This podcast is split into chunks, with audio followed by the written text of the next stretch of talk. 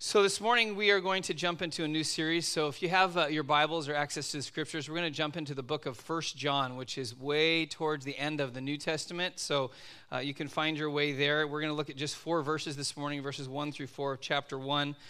And the series that we're walking through is, is entitled Authentic Learning to Live Fully Integrated Lives. And I'll explain what that means. So when we jump in, into the book of First John, you're going to understand some important things about what John was writing about and who he was writing to that really help us understand what we need to glean and learn and, and listen to today from what the what First John says to us. But one of the challenges that we face in our culture is that we we have a tendency to live, and probably the best term is not integrated, but we live compartmentalized lives. So we have sections of our life where we think and act a certain way that may be different than other parts of our lives that we, we act and think differently. We separate them. We have different contexts, and so we act different ways. And what happens when we become fragmented or compartmentalized, then we become disconnected from truly being authentic, which is being honest about what's inside doesn't mean authenticity doesn't mean perfection it means what is on the inside actually comes to the surface and is reflected on the outside that could be good or bad but a lot of times, what we want is we want what's on the outside to appear good, even though we know what's on the inside isn't so good after all. Another term that we'll use to describe a life like that is when we wear masks in our life, where instead of being authentic and reflecting what's really going on, good or bad inside, we put a mask on, and in that mask, what we are doing is we're, we're doing things on the outside because we think this is what people want to see about me, and so I'm going to wear a mask. So, one of the masks that we wear is a religious mask and that is that on the outside, I make sure that my appearance and my ac- actions and the words that I say around certain people are reflective of certain values and morals and concepts that come from Scripture because I want people to think that I'm religious, right? And so we put that mask on, but we know that there's certain places where we take it off. We take the mask off, and then that's who we really are. I think there's another mask that we also wear, and it's probably the best term is it's a concealer mask, which is my life is falling apart. Things are not going well, but boy, I'm going to smile and I'm going to pretend everything's okay. And when people ask me, how am I doing? I'm going to say, I'm fine. Anybody ever said that lie? And you're like, I'm not fine at all. But they want to think that I'm fine, so I'm going to tell them that I'm fine. I think sometimes we also put on the Sunday mask. None of us would ever do that. That's a certain mask that when you walk into church on Sunday, you better make sure it's on, right? Even though you were just screaming at your spouse on the way to church this morning. But let me get that Sunday mask on. Everything's great. Our marriage is wonderful, right? None of us have ever done that before. What are we doing? We're just being dishonest with what's really going on in our lives. And many times we use those masks or we use those compartments to hide the sin and brokenness in our life that we don't want to be honest about. We don't want to bring it to the surface. And so uh, we're going to look at, at 1 John. And the reason that we're going to look at the book of 1 John is because when you do some research on what John was dealing with at his time and who he was writing to, one of the issues that he was dealing with at that time is it was a thing called Gnosticism. And, and one, of, one of kind of the tenets of Gnosticism in that thinking was that people had convinced themselves that the body and the spirit were separate entities so that in the physical realm you could live any way that you wanted to live and it would have no bearing or impact on your spirit because they're completely separated, they're not integrated. And so obviously from scripture we know that the spirit and the body really are integrated. In fact, we if we sin in the body it affects our spirit. It's not these two mutually exclusive realities. And so the way people would live their lives is that they basically they could go and do anything they wanted to do and they still could find themselves thinking that they would be right with God. Why? Because I did it in the physical and the physical's over here, but the spiritual remains intact and pure and right over here and so I can live kind of these dual realities. That's kind of the thinking of Gnosticism. Now, when you think about that, that was 2,000 years ago that John was writing that. Does that sound somewhat familiar to today? If you look at in the church and you look in our culture today, you and I realize some, some things that are true about the way we live our lives we live compartmentalized. We live in this dualistic reality of, even though we don't use necessarily the term spirit and physical, spirit and body, or, or divine and kind of carnal, but we live in this reality where I can live right with God over here, but I can have this separate reality over here that I just live the way that I want to live.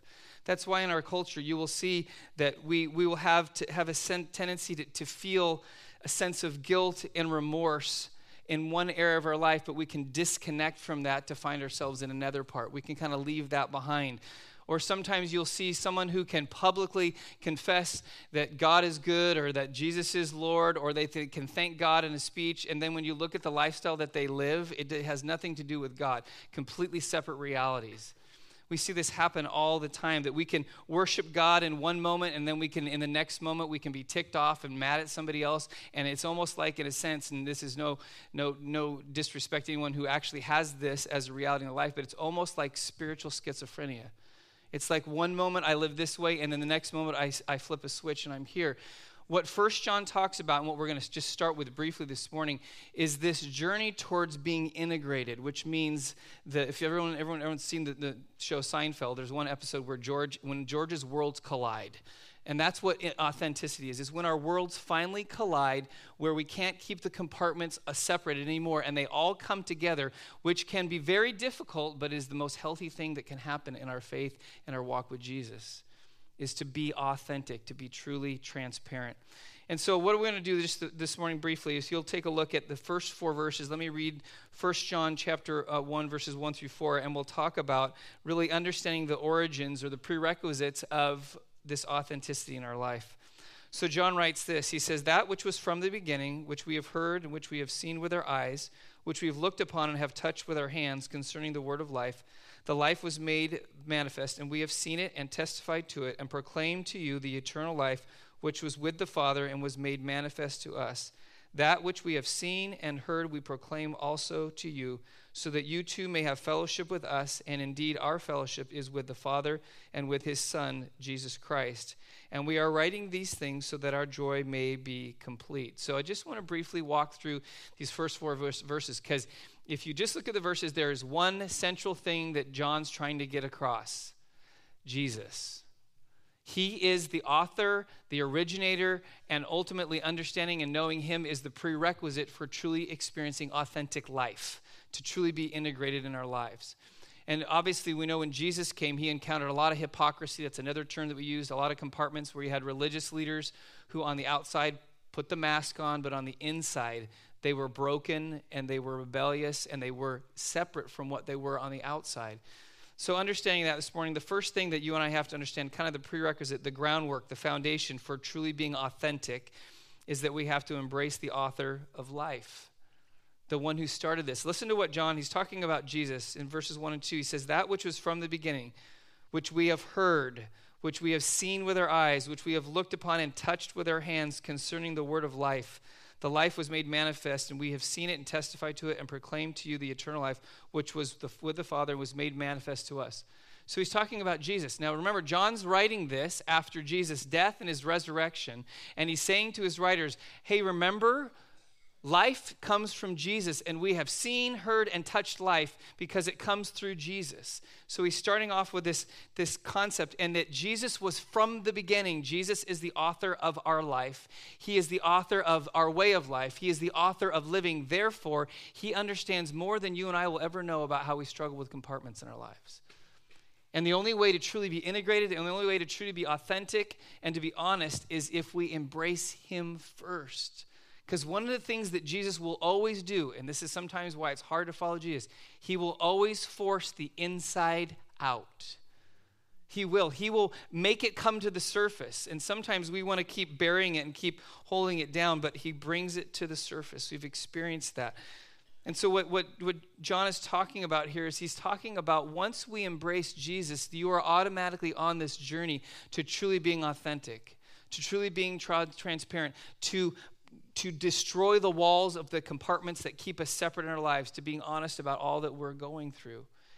See, ultimately, what you and I understand about our faith is though John wrote 2,000 years ago, and, and, and the Christian faith at that time on the outside might have looked different because the world was different and we, we live different. In fact, they didn't have what we have today. They didn't gather like this back when John was writing. They, had, they didn't have buildings, they had homes to meet in. They, they did things differently. So on the outside, faith looked different, but on the inside, it's the very same thing. It's a commitment to Jesus Christ. And even though we have 2,000 years of separation, the understanding of where authenticity comes from is the same. And that's what one of the things I think that we, we lose over time is that we get caught up in the progression of how we do church And we lose that the author of life is the same he's always been for the last 2,000 years.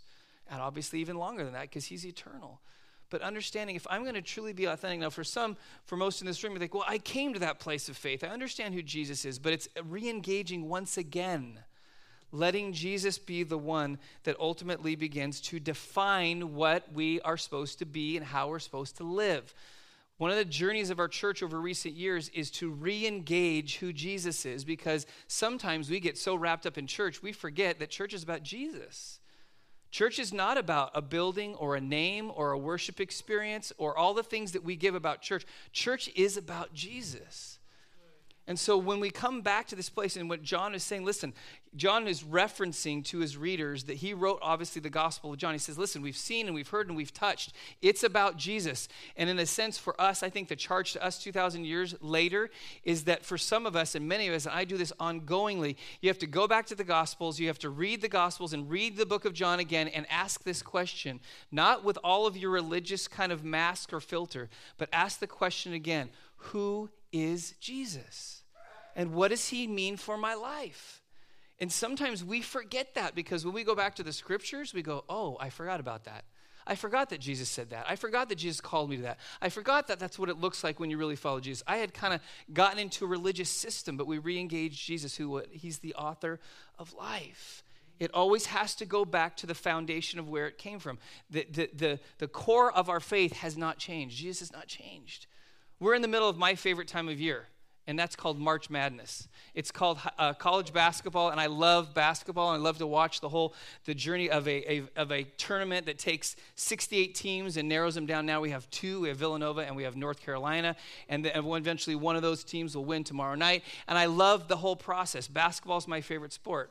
Basketball was created back years and years and years ago by a man named James Naismith, and he was a part of a YMCA and he was given this instruction. You need to find a game that can be played indoors in cold weather that will keep young men busy. That was basically what he was charged with. So his idea was to put up a couple peach baskets and create this thing called basketball. And originally he had a, a rules a list of rules. And, and although from his, the original, I mean, literally over 100 years ago, him, the creation of basketball looked nothing like it does today. Nothing at all. And yet, all this time later, as it progresses forward and it moves forward, it looks differently. But you know what? The rules still haven't changed. There's still the ultimate outcome for the basketball game is whoever scores the most points, guess what? Wins. It doesn't change. But back when James Naismith did it, nobody slam dunked, nobody did 360s, nobody had shoe contracts, nobody had really cool uniforms. It was just a game to keep people busy indoors during the cold months. But the core was the same if you and I, for a moment, and this is one of the, the things that all of, all of us have to ask, and I think because I, and as a pastor, I have conversations with people, and uh, so many times I'm listening for the filter, and if they're engaged in certain things that they like or dislike, so many times what we're hung up on is we're hung up on church and we forgot about Jesus. They'll say, Well, I don't like when our church does this, or I really like when our church does that. And I'm listening because underneath the surface, what they're really dealing with, especially when there's pushback on maybe something that our church or a church is doing, you have to ask the question Are you pushing back against church, or really are you pushing back against Jesus? Because if you're pushing back against Jesus, you won't win. Because he'll push back because he loves you and he won't let you go and he won't leave you alone. Second thing, as far as the prerequisites of authenticity, is we have to embrace our common ground with each other. So, looking at verse 3, John says that we have seen and heard, we also proclaim to you, so that you may have fellowship with us. Very important term. When, when John says fellowship, fellowship is this reality where you and I gather around things that we have in common. That's what fellowship is. But there's something really important. The context that John's using is Christian fellowship, fellowship within the context of the community called the church or followers of Jesus. And so, what we gather around is we have one thing in common, one primary thing in common it's Jesus. He's the rallying point. He's the one that draws us in. He's the one that brings us together. And because of that, that's what we have in common. We have Jesus in common. And if he's the one that is the center of our church, he's the one that's the center of our life, and, and he's the one that we gather around, then we always have to come back. What is Jesus saying? What is Jesus doing? How is he working in my life? That always comes down to that. And when, when all else is said and done, if Jesus isn't the center of our church, then what we are is we're not a church, we're a club. And we have unwritten rules about who can be in and who, who's out and how we're supposed to do things and certain protocols and all those kind of things. And we miss the core of what we're supposed to be about is what? Jesus. I always listen for that in conversations when people start saying to me, you know, the Lord said to me or Jesus said to me, I'm like, good, they got it. They didn't say, oh man, Pastor John, you did such a great job today on your message. I've told you, I could care less. If you think I did good or if you think I did bad, all I care about is did you hear Jesus speak to you? When the worship team's up here, I, I, I, could care less if you like the songs or if you think the sound's really cool. The point is, Jesus is here and he wants to encounter us. That's the bottom line. That's what we have in common. That's why we gather. In fact, that's something really important. Sometimes, if you find yourselves gravitating to, toward or away from a church, you better ask the question Am I gravitating towards Jesus or a certain style of church? Because if you're gravitating towards a certain style of church, not always, but sometimes you may be missing Jesus. Because it's all about the peripheral stuff and not about the one that ultimately we have everything in common with. So we want to make sure that we are gathering. Why? Because we want to meet Jesus. We were praying together. In fact, this morning when I was praying earlier, uh, when I woke up this morning, I really felt the Lord say, I am here. Now, it sounds kind of cliche and it sounds kind of simple, but Jesus is saying, I'm here. I'm here because my people are gathered here, therefore I'm here. And so as we we live out the reality of church in this community, that means that in this place, in this room, in this building, Jesus is present. He's hearing and seeing everything that we're doing, and He's here because He wants to engage us and us to engage Him. Then there's the third thing. The third prerequisite of authenticity is to embrace our connection with God. So John goes on, he says, And indeed, our fellowship is with the Father and with His Son, Jesus Christ. So again, this concept of fellowship so the fellowship we have is we have fellowship with the Father. We have a connection with God, and that connection comes through who? Oh, there you go. It's not a trick question. Jesus. John's just lacing Jesus throughout these four verses. Why? So we get this. He said, Your connection to God the Father, your fellowship with Him comes through connection to Jesus. Now, this is important because when John's writing this, he's writing to a mindset that isn't necessarily embracing Jesus yet. And he's saying, listen, you talk about God and you want to engage God, but in order to engage God, you have to engage Jesus because Jesus leads to God, because Jesus is God. Jesus is the connection to the Father. And if we're going to live truly authentic lives, that means that we have to know that our primary connection to the God of the universe is through Jesus. So, God, our understanding of God rises and falls on Jesus. If you want to know who God is, you engage Jesus. That's what's so important. That's why we can come up with all kinds of different definitions for who God is or what we think God is. But Jesus makes it pretty clear when he says this in John chapter 14, verses 6 and 7. He says, I am the way and the truth and the life. No one comes to the Father except through me. If you had known me, you would have known my Father also. From now on, you do know him and have seen him. Jesus is saying, if you want to connect with God, you connect through me. And that's why I think it's really easy when we can have a very kind of ambiguous definition of God. But then when Jesus comes along, he makes the definition of God very focused. Because you have to either choose to accept or reject Jesus. Now, if we just refer to God in general terms, it's really easy to give God attributes we like or take ones away that we don't like. But when you come down to Jesus, he gives the definition of who God is. And that's what's so important. And That's the polarizing thing of faith, and that's the polarizing thing of Christianity. Is that at the end of the day, the bottom line is what are you going to do about Jesus? Are you going to choose to accept him or are you going to choose to reject him? You know, we live in a world that is more increasingly more and more spiritual and more connected to concepts of faith than ever before. And that's why it's important, not as a kind of taking some kind of religious stance and saying it's only Jesus and pushing that into people's face, but it's bringing people to Jesus and asking them the question, well, what are you going to do about Jesus? How are you going to respond to Jesus? Because Jesus is different than any other leader of any other faith because of the actions that he took. No other leader of any other faith throughout human history ever did what Jesus did. So, David Platt, who's an author, wrote a couple books, one called Radical he was sharing a story one time. He was in, he was, I think he was in Pakistan. He's actually talking to uh, a Muslim and a Hindu and a couple other like different kind of realities of faith, and they're having this discussion about God. And so, as they were having this discussion, a couple of them said, This is how we reconcile how we, as different faiths, can understand that we all somehow are connected and worship the same God. And so David said, Explain this to me. He said, Well, this is the way we understand it. God's up on a mountain, and simply to get to God, all these different paths of faith take different sides of the mountain, different trails, but eventually we all get to the top of the mountain where God lives. And David said, That's a great definition. That's a great understanding of God. He goes, But what if I told you?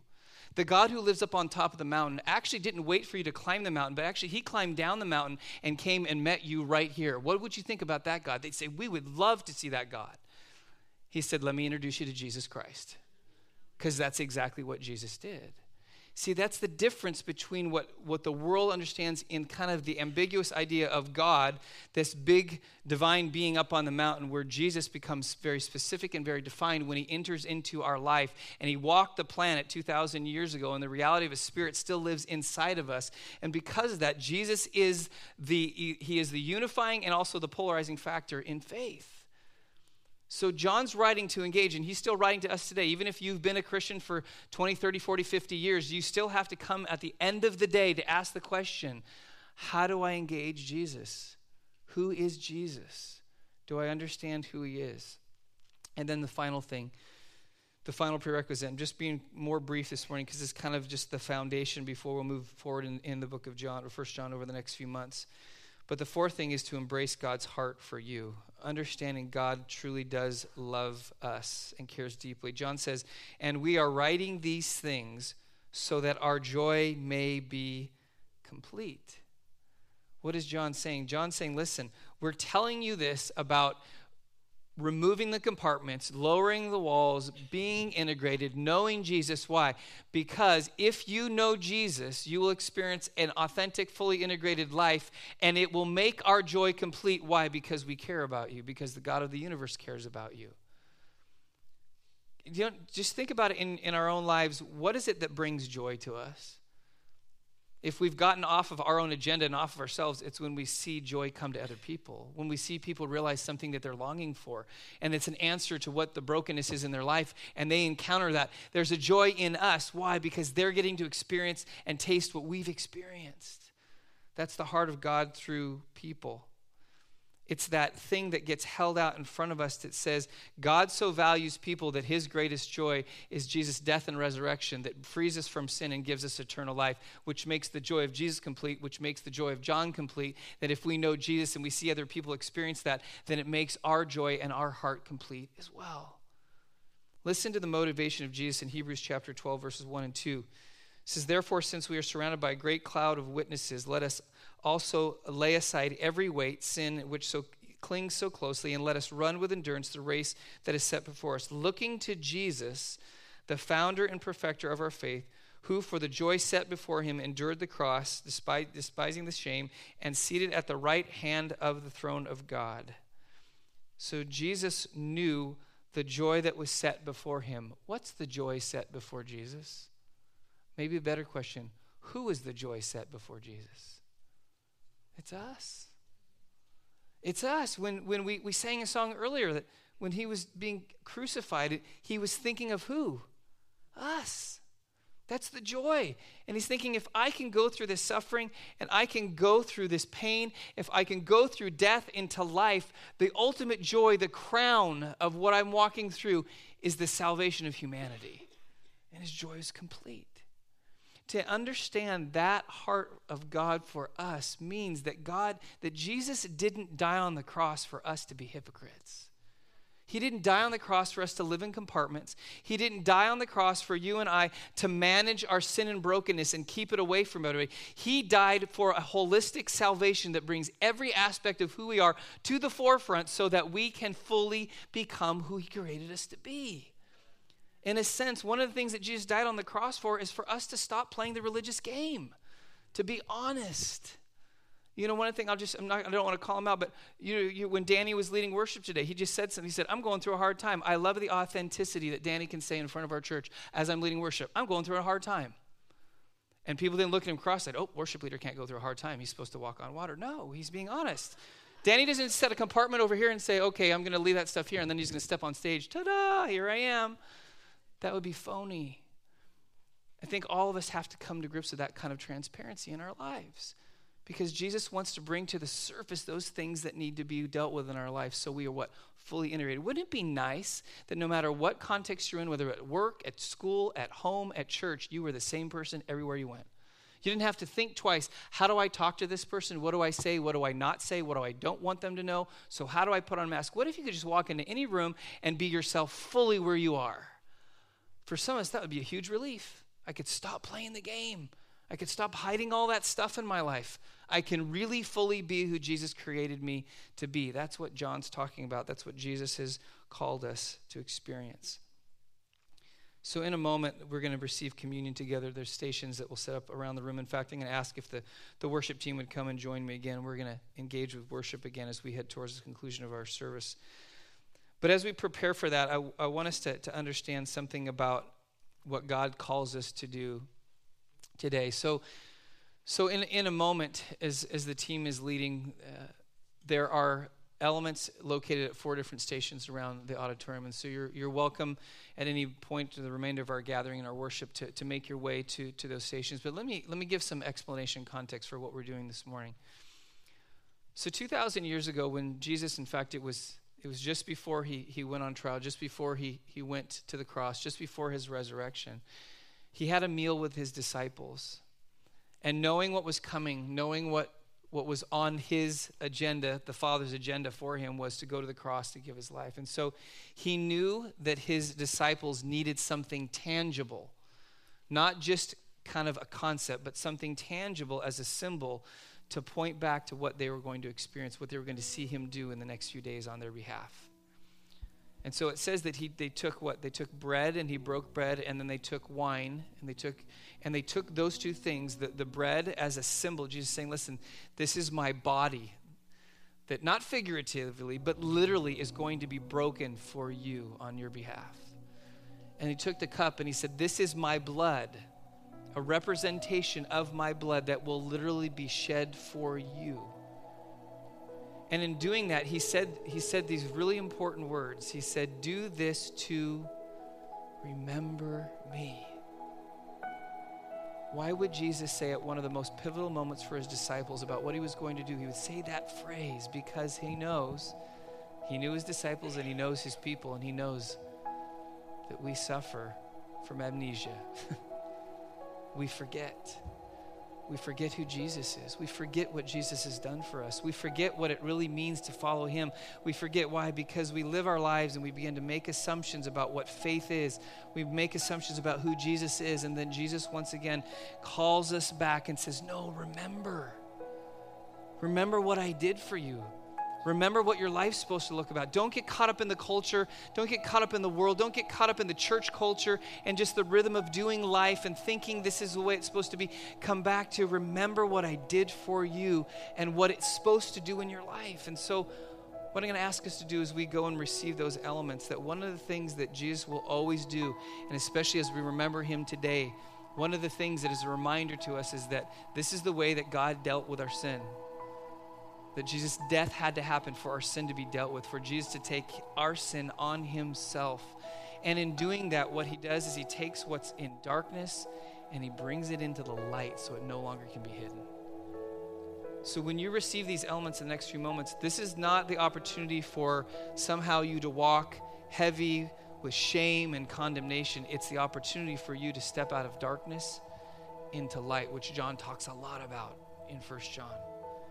It's not, not, it's not out of fear. It's not like, oh, I'm going to be caught. I'm going to be exposed. It's like, no, Jesus is walking me from the brokenness and the darkness of this compartment of my life into all of life, which is supposed to be lived in the light. I don't have to hide anymore. I can be honest about my brokenness because that is the first step towards your freedom.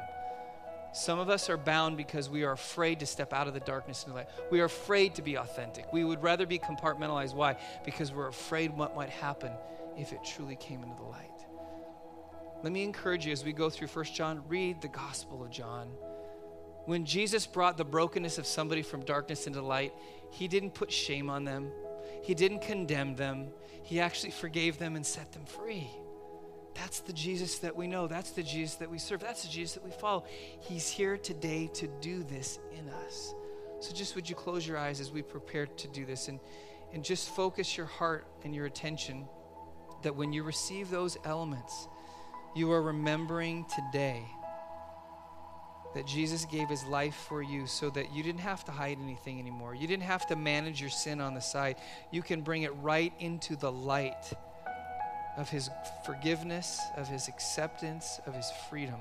And so, Jesus, would you do that as we embark on this journey of truly embracing authenticity in our life? I pray that today, Lord, whatever things that we are hiding, whatever things are in the closet, whatever things are over in another compartment, would you begin to just lower the walls and begin to allow our lives like a flood just to be integrated together?